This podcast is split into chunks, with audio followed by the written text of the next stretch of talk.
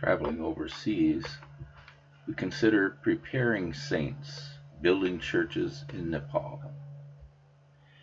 The HCLCN and the HBI, Himalayan Bible Institute, work together to train and equip pastors and leaders for the harvest.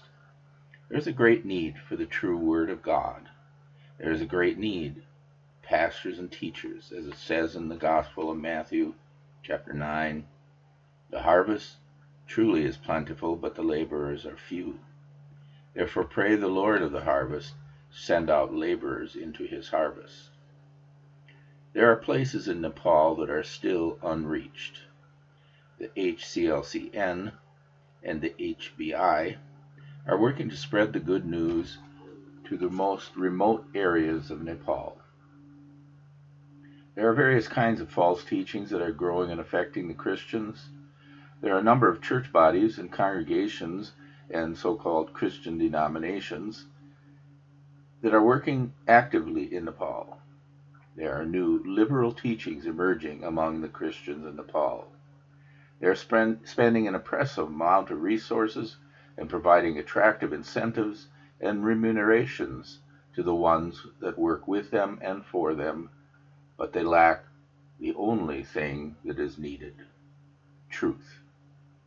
The saving word is being preached rarely, while people pleasers are seen everywhere and are affecting even some churches that were formerly faithful to the true Word of God. It is painful to see some of the dedicated Christians following and promoting false teachings and little by little sharing and affecting other good Christians. In order to contend earnestly for the faith, we need to know the truth. As John writes in his Gospel, chapter 8, and you shall know the truth, and the truth shall make you free. The HBI is dedicated to training and equipping saints for the harvest, to setting people free from all kinds of bondage of darkness, and to be unwavering in whatever situation and condition. The expanding of the churches follows the equipping of saints. We help to equip saints but at the same time, we need to expand the churches and reach more people with the gospel. To preach the gospel confidently, we need church buildings or huts that are enclosed and private, since Nepal has anti conversion laws in effect. We try to help local churches to grow and become established.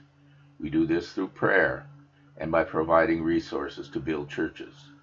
We are always burdened to help build safe places for congregational gatherings. There are several churches the HCLC helped to build over the years.